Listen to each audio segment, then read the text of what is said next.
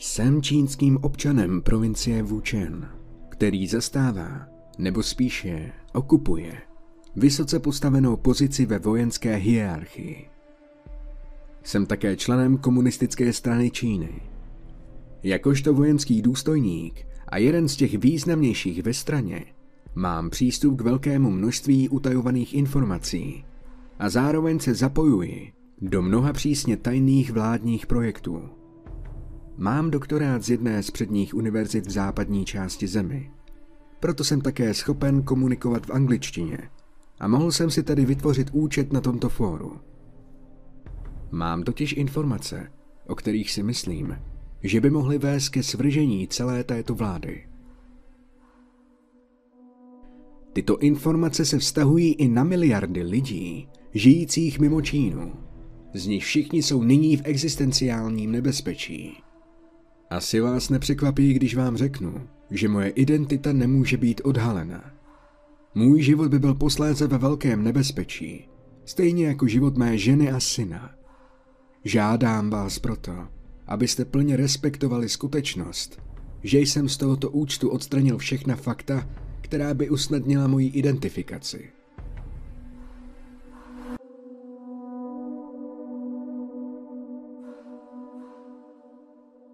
Většina z vás asi zaznamenala nedávné ohnisko SARSu CoV-2, také známého jako COVID-19, nebo jednoduše koronavir. Bylo vám řečeno, že tento vir pochází z Wuchenu, velkého průmyslového města, a že pocházel ze zvířete, s největší pravděpodobností netopíra nebo luskouna. Jehož maso bylo prodáváno na trhu s divokými zvířaty.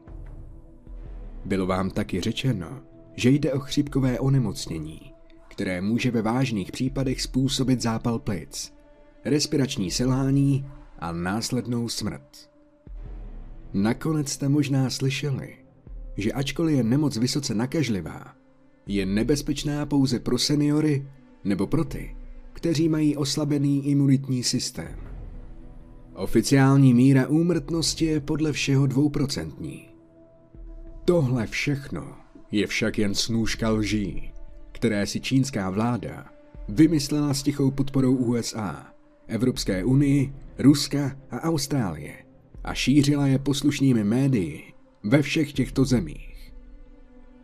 Dovolte mi začít tím, že vás seznámím s tím, že svět nefunguje tak, jak si možná myslíte. Ačkoliv země jako USA a Čína soupeří o globální dominanci, tato konkurence je omezena pouze na určité oblasti. Ve většině případů se tyto dvě země zajímají o vzájemnou spolupráci, aby mohly ostatním konkurenčním zemím zabránit získávání větší moci.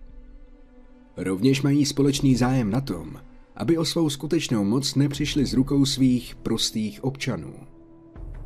Z tohoto důvodu mají mnoho různých metod, kterými ovládají velkou část svých mediálních výstupů.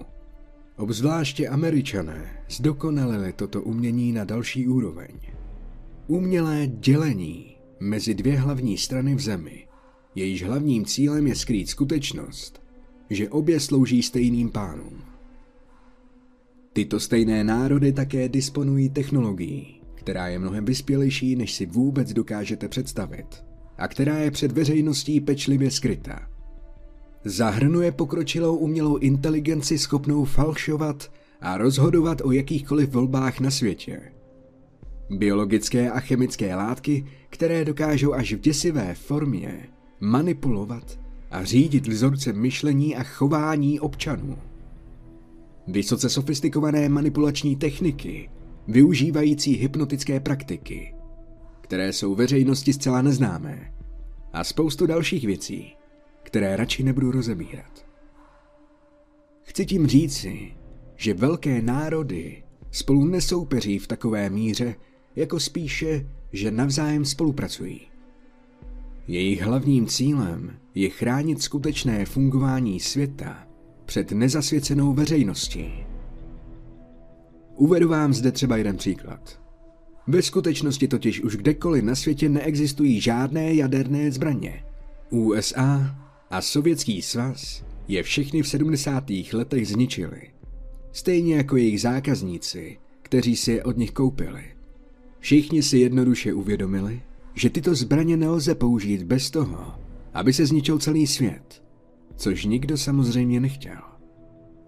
Takže předstíráním, že je stále vlastní, mají všechny trumfy ve svých rukou, jelikož pak můžou tito velcí hráči držet zkrátka státy, které zbraně nevlastní. To jsem ale trochu odbočil. Zpět k tomu viru. V loňském roce vypukly v Hongkongu rozsáhlé protivládní protesty.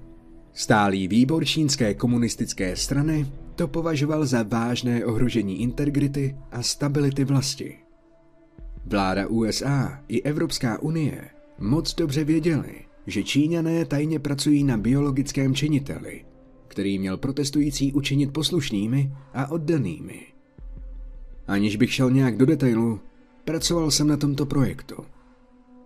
Snažili jsme se vyvinout určitý druh postřiku, který by mohl být rozptýlen z vrtulníků nebo dronů a který by vedl k mentální retardaci a změnám chování. Protože je Hongkong jedním z nejotevřenějších a nejvíce multikulturních měst na světě, tak se strana přirozeně rozhodla, že je příliš riskantní vypustit tento postřik jenom tak, aniž by ho nejprve neotestovala. K tomu potřebovala značné množství lidských morčat. Za tímto účelem byly vybrány dvě skupiny. Nejprve jsme v provincii Xinjiang obalamutili velké množství takzvaných islámských radikálů a převezli je do toho, co jsme nazývali nesprávné tábory. Tyto tábory jsme už několik let využívali k experimentálním pokusům na lidech. Ale protesty v Hongkongu měly za příčinu to, že jsme své úsilí ještě zdvojnásobili. Vystavili jsme vězně různým experimentálním činitelům. Protože ti to byli bez zápachu a zcela neviditelní, subjekty si vůbec neuvědomovali, že se účastní nějakých lékařských testů. Výsledná vysoká míra rakoviny, předčasná demence, sebevražedné sklony a smrtelné selhávání orgánů se dali snadno zatajit, protože tábory se nacházejí ve velmi odlehlých částech naší vlasti. Jakmile počáteční experimenty přinesly tížený efekt, byl dotyčný činitel transportován do provincie Chupui, kde byl nasazen ve speciálním vojenském testovacím zařízení mimo město Wuchen. Nebylo to nějak zvlášť dobře udržované tajemství. Existence tohoto zařízení byla totiž zmíněna v mezinárodních zprávách.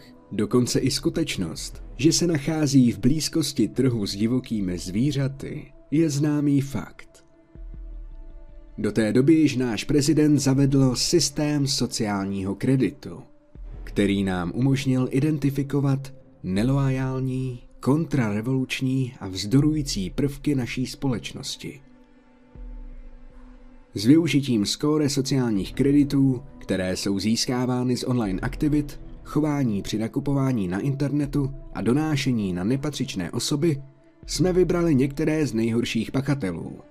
Jednalo se o právníky a aktivisty v oblasti lidských práv, křesťany, homosexuály, umělce, intelektuály, lidi, kteří mluví cizími jazyky a další nežádoucí subjekty. Jakmile byli tito problémoví jedinci schromážděni a umístěni do testovacího zařízení, vystavili jsme je činiteli – který je biochemické povahy a šíří se v neviditelném aerosolu, podobně jako některé viry. Počáteční výsledky byly pozbudivé, protože jsme zaznamenali výrazný kognitivní pokles a redukci duševního zdraví.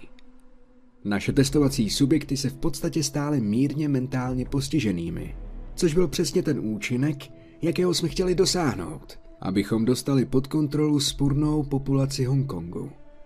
Bohužel se však rychle ukázalo, že tento činitel měl také jiné účinky.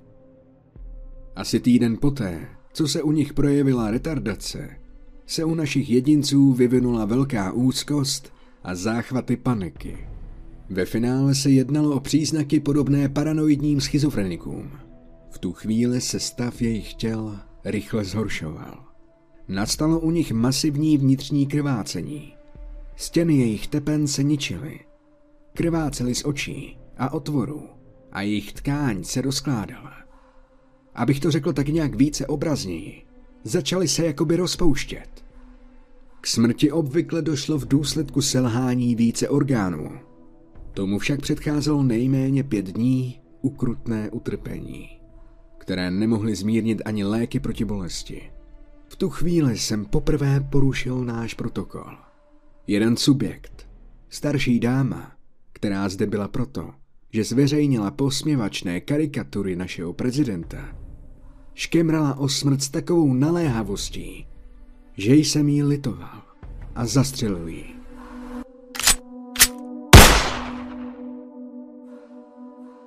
Byl jsem pokárán, ale naštěstí byla stížnost stažena, když jsem souhlasil, že pokryju výdaje spojené s vystřelenou kůlkou. Přísahal jsem, že už nikdy nebudu projevovat takové zbytečné a milosrdné emoce. Usoudili jsme, že náš činitel je nepoužitelný. Pro naše účely byl až příliš ničivý. Chtěli jsme, aby se nám obyvatelstvo Hongkongu podrobilo. Nechtěli jsme ho vyhladit. Naši američtí přátelé se přirozeně zajímali o naši práci a požádali nás o vzorek pro své vlastní výzkumné a testovací účely. Naznačili, že ho chtějí použít k vyřešení určitých obtíží ve Venezuele. Normálně bychom souhlasili, protože se CIA udržujeme přátelské vztahy, ale vzhledem k extrémně toxické povaze tohoto činitele jsme to odmítli. Jak se ale ukázalo, události na sebe nenechaly dlouho čekat.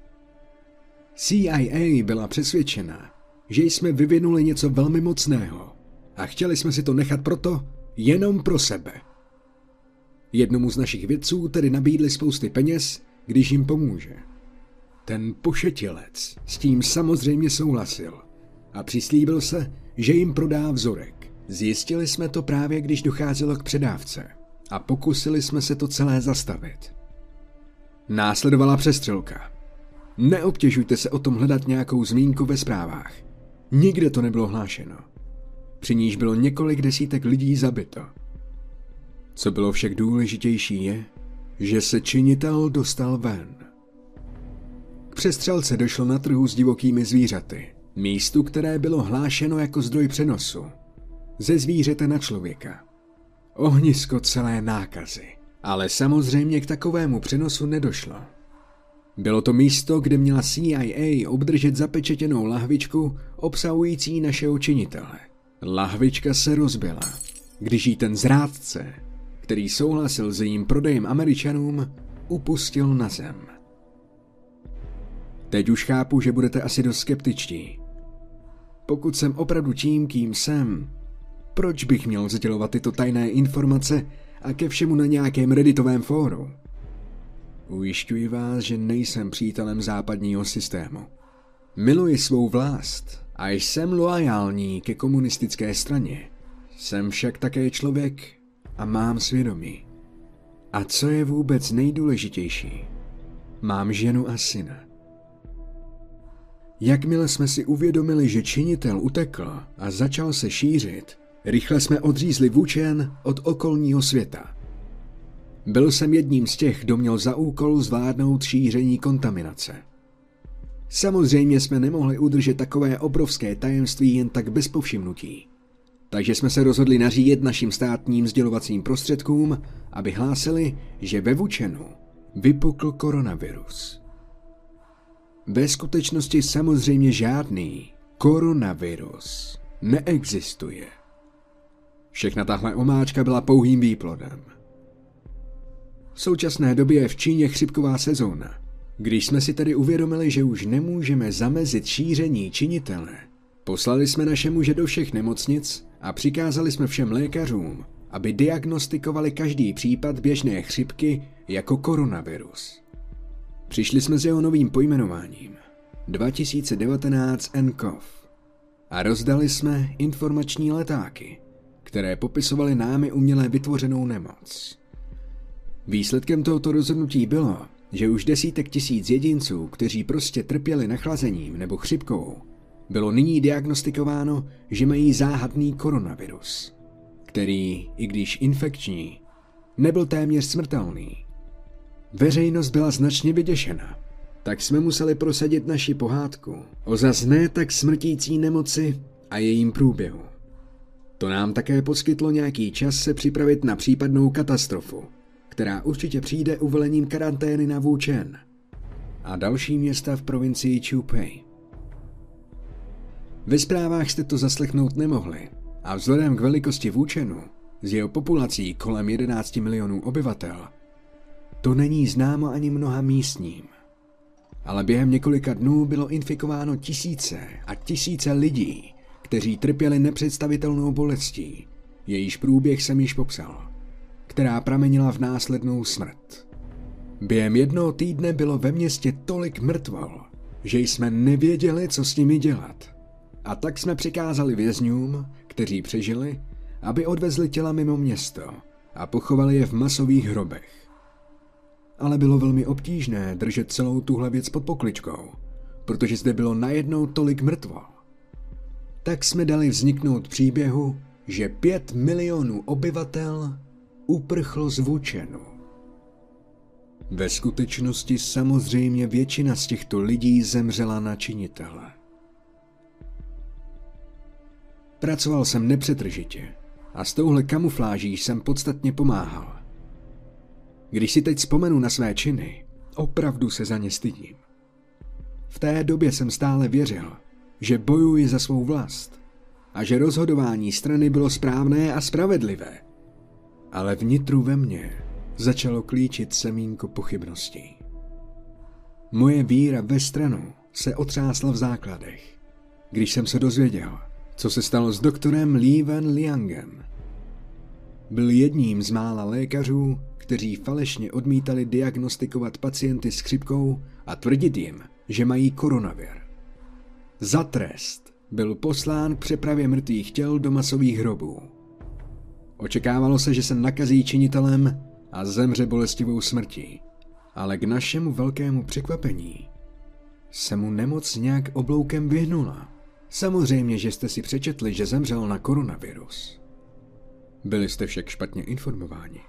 Důstojník lidové ozbrojené policie mu píchl injekci směsí heroinu a rtuti, která způsobila to, že se jeho plíce smrštily a přestaly fungovat. Když jsem se o tom dozvěděl, nebyl jsem si vůbec jistý, zdali dělám správnou věc. I když věřím, že je v celku vhodné, aby si vláda držela svou moc tvrdou rukou, nemyslím si, že bylo správné zabít doktora Lee. Byl to soucitný a laskavý muž, kterému záleželo na jeho pacientech. Jak nemůže naše vlast profitovat z takového lékaře? Své obavy jsem sdílel se svou manželkou, ale ta mě přesvědčila, že bych svým nadřízeným neměl nic říkat.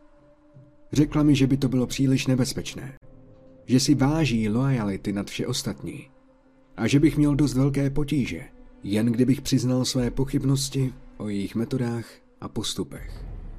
Také poukázala na to, že jsme přece měli z toho prospěch v podobě přednostního lékařského ošetření.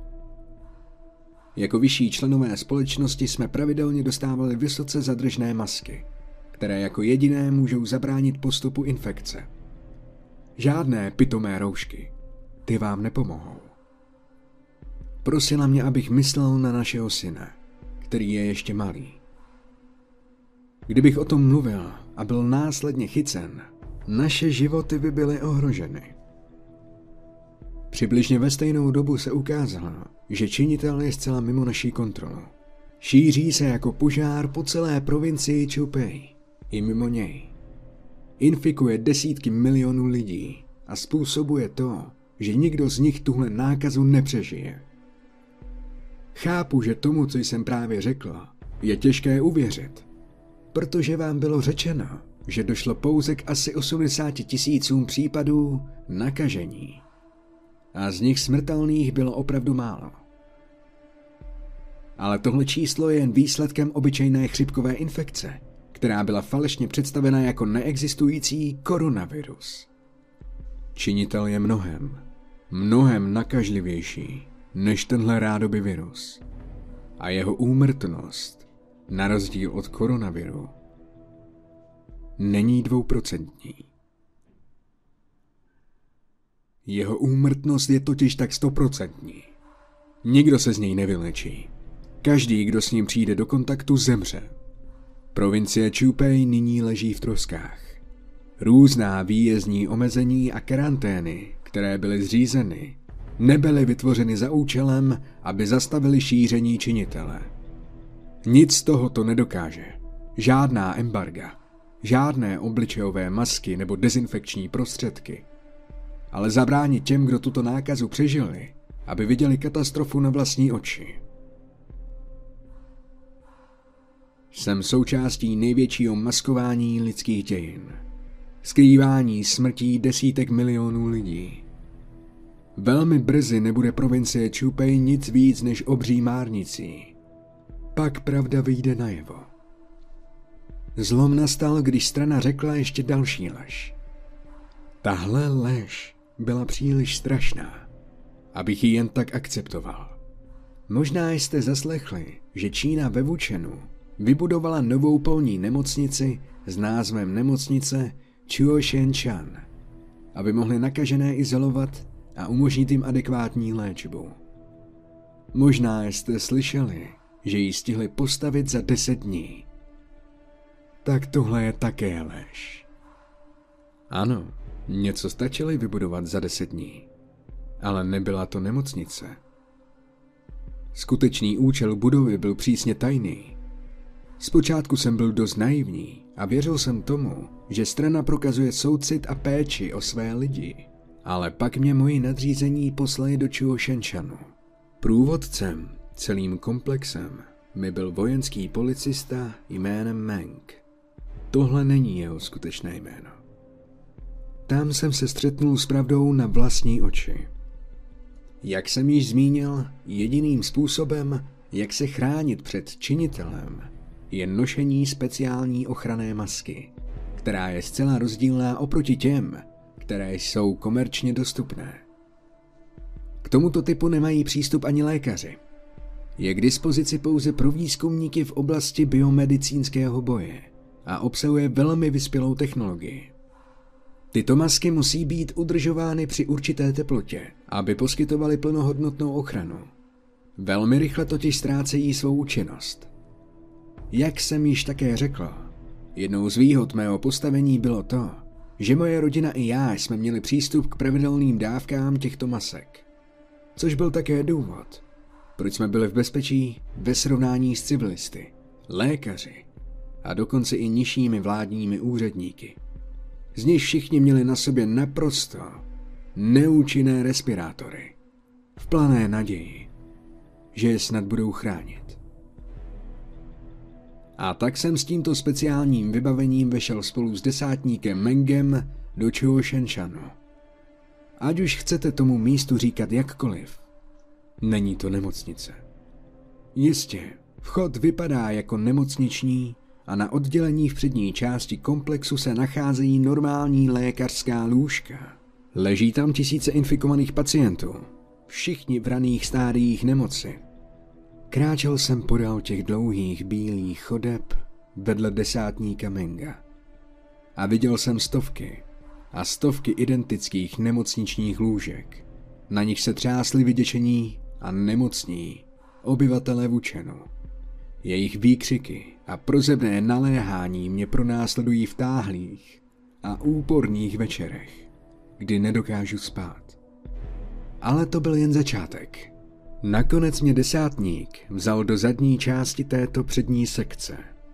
Tam stály zamčené kovové vrata a vedli někam, čemu říkal střední sekce.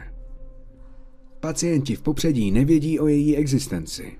Tam jsou posílány případy, které by se spíše hodily do psychiatrické léčebny. I hned po vstupu do této části Chuo Shenchanu jsem byl zasažen tlumeným osvětlením a zápachem zvratků a lidských výkalů. Zde se nešťastníci volně pohybovali. Jejich mysl se postupně bortila v nekonečné záchvaty paniky. Nebyli zde žádní doktoři. Pouze velcí muži v černých uniformách, kteří patřili k nějaké tajné odnoši vojenské policie, o které jsem nikdy neslyšel. Zdálo se, že byli vybráni pro svou krutost, protože byli a degradovali pacienty tím nejsmutnějším způsobem, jakým jen to bylo možné. Mnoho z těchto vězňů se chovalo dost dětinsky. Leželi na podlaze, naříkali jako děti a prosili o soucit, který samozřejmě nepřicházel. V očích těchto zločinců bylo kruté potěšení, když brutalizovali tyto nešťastníky. Byly je obušky, stříkali jim pepřový sprej do očí a kopali je botami s ocelovými hroty. I když jsem byl vysoce postaveným členem vojenské struktury, stráže se ani nijak nepokoušeli skrývat svou sadistickou zálibu.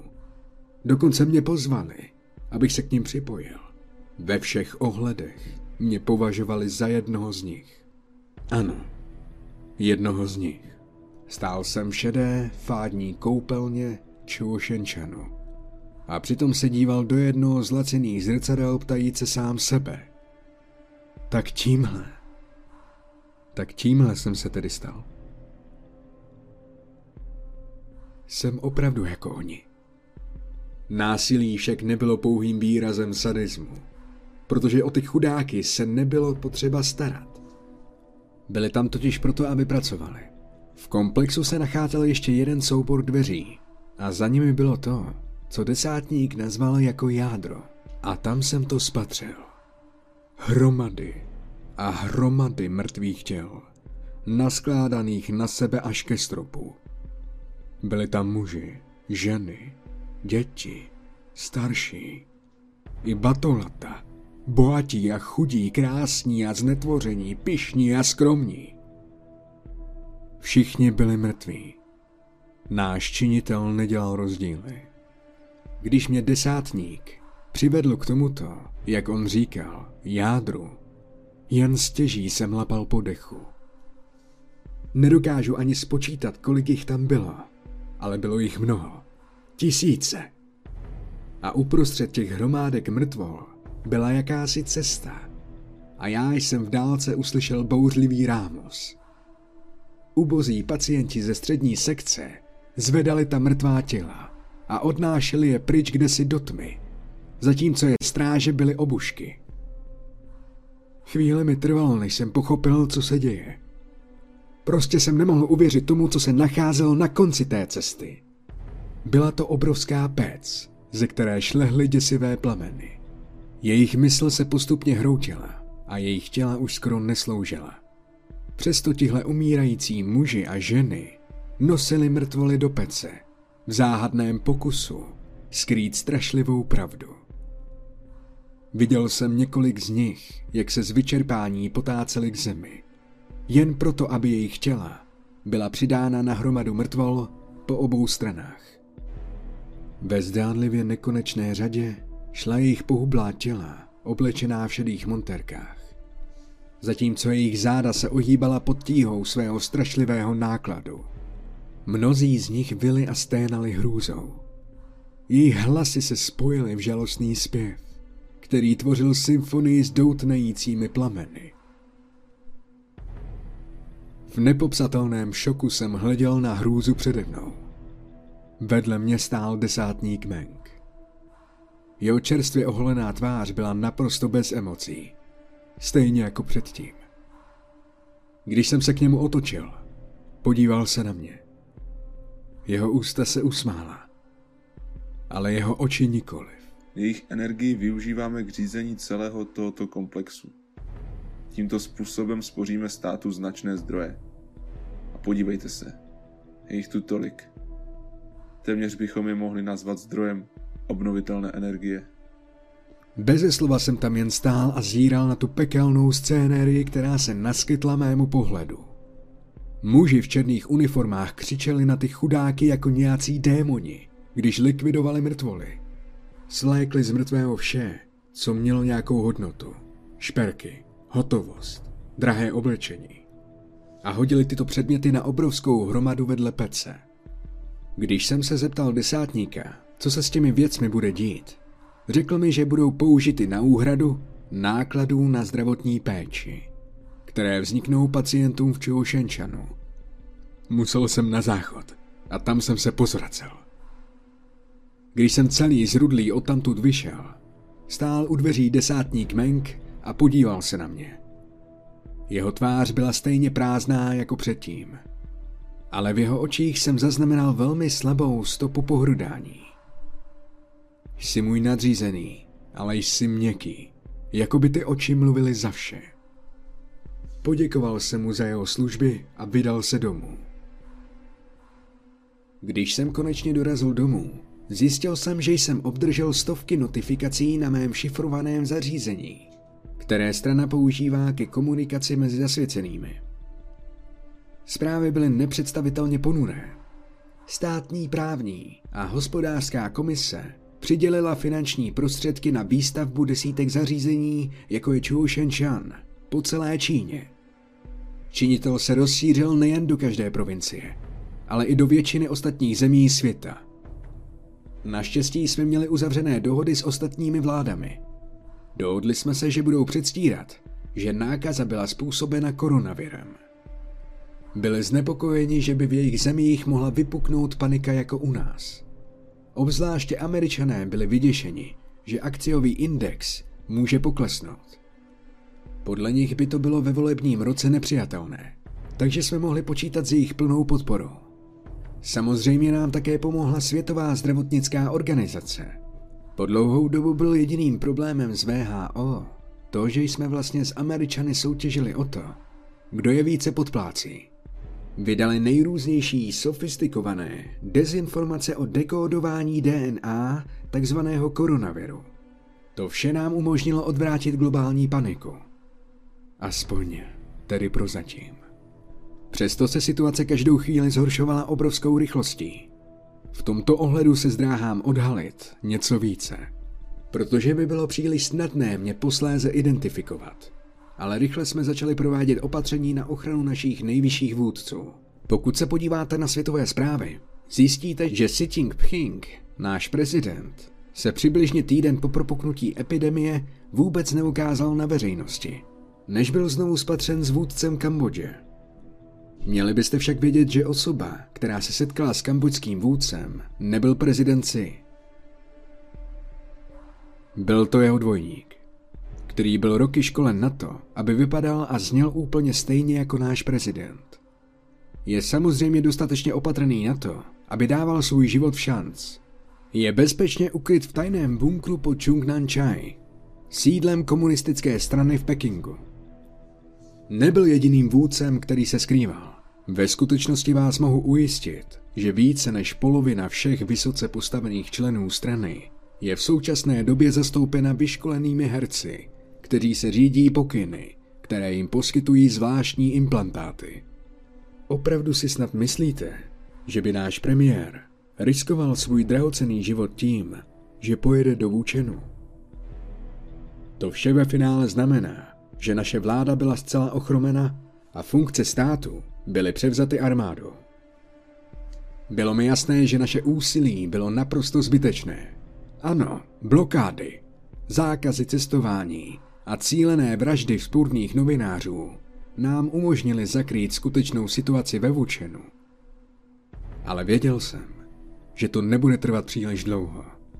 Jakmile začnou i ve zbytku světa umírat masy lidí, podle našeho odhadu by se to mělo stát během příštího týdne. Bude už každý znát pravdu. Bude jasné, že se nejde nijak ochránit před činitelem. Respirátory, dezinfekční prostředky na ruce, rukavice, nic z toho to nedokáže zastavit. Nic kromě zvláštních mlhových masek. Ty však nelze vyrobit v dostatečné množství. Vy, obyčejní lidé, nikdy nedostanete třeba že jedinou z nich. Natož dostatečný počet. A stanete se jen součástí nadcházejícího holokaustu. Pro ty z vás, kteří tohle posloucháte nebo čtete, mohu jen navrhnout to, abyste si své blízké drželi co nejblíže. Objímejte je a řekněte jim, co pro vás znamenají. Užijte si společný čas, který jste dříve neměli. V čínské kultuře není typické vyjadřovat své pocity tímto způsobem. Ale naučil jsem se význam těchto gest. Slíbil jsem své ženě, že jí tento dokument ukážu předtím, než jej zveřejním. Přesto jsem své slovo porušil. Při psaní tohoto textu mi na klávesnici mého notebooku stékají slzy. Není to tak dávno, co jsme dostali výsledky pravidelných testů, které jsou součástí našeho přednostního lékařského ošetření. A zjistili jsme, že můj syn byl infikován činitelem. Vojenská policie, která mi dodávala speciální ochranné masky, dávala mému synovi totiž prošlé a neúčinné typy, které už vyšší hodnostáři předtím nosili. A poté, co je přestali chránit, je vyhodili. Moje masky, na druhou stranu, byly vždycky v potřebné kvalitě. Předpokládám, že se tak rozhodli, protože má můj syn nižší prioritu než já. A tak, když se nás na to zeptal, řekli jsme mu pravdu. Řekli jsme mu, že je velmi nemocný. Chtěl vědět více, tak jsme mu řekli, že se to nezlepší. Chtěl vědět více, tak jsme mu řekli, že se to nezlepší. Stále se vyptával a my jsme mu řekli, že brzo zemře. Je sice dost malý, ale už byl dost starý na to, aby to pochopil. Jeho dětské naříkání mě teď pronásleduje po zbytek mých ubohých dnů. Jen ať si pro mě přijdou. Ať si se mnou dělají, co chtějí. Na ničem už nezáleží.